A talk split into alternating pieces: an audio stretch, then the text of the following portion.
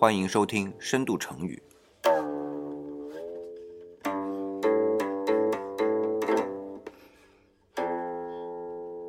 我是李想。今天啊，我们来聊的这个成语啊，是顺理成章。我呢，先把这个成语抛在一边啊，聊聊前一段时间一档综艺节目叫《演员的诞生》，还是挺火的哈。呃，理想呢也看了一点点，这个选手之间的争夺还是很激烈的啊。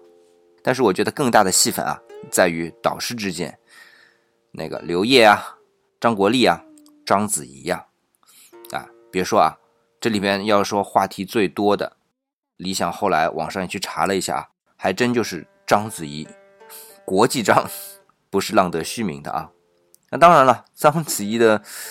话题不断，不光是在这种综艺节目啊，像《演员的诞生》，平时一颦一笑，那也是很多的人会评头论足的。特别是还和啊汪峰结婚啊啊这些事情。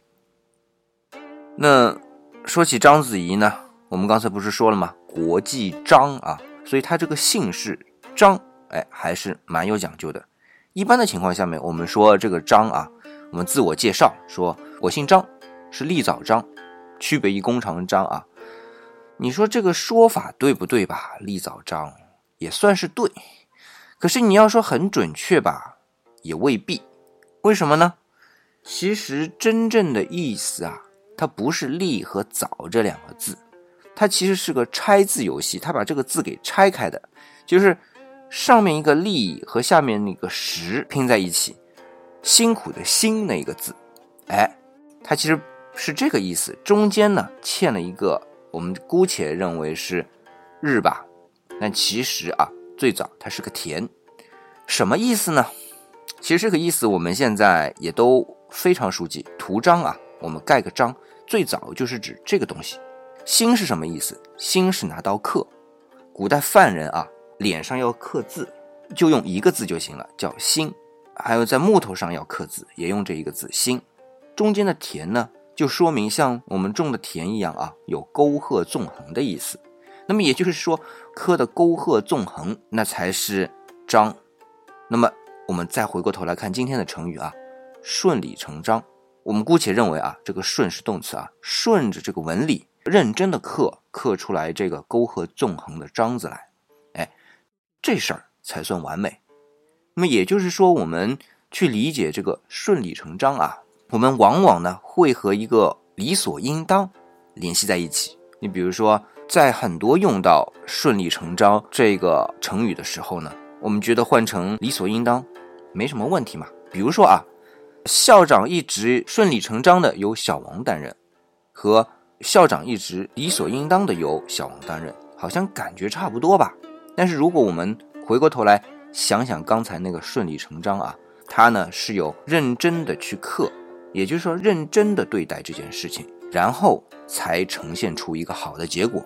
啊，如果这样去理解，我们再来看看刚才那个例子，校长一直顺理成章的由小王担任，应该是说小王是花了不少功夫，最后才能成为校长的。所以啊，顺理成章这个成语似乎也不是那么简单啊。那么说到这里呢，我就想起啊，在意大利的佛罗伦萨，哎，这个佛罗伦萨在。文艺复兴时期以前，包括文艺复兴时期，它都不是意大利的一个地方，因为没有今天意大利这么个地方，它只是一个一个的小的城邦。那么佛罗伦萨算是其中之一。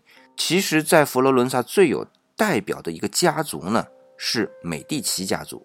如果今天我们了解美术史或者说是银行史啊，银行的发展史，都会知道这个家族非常了不得。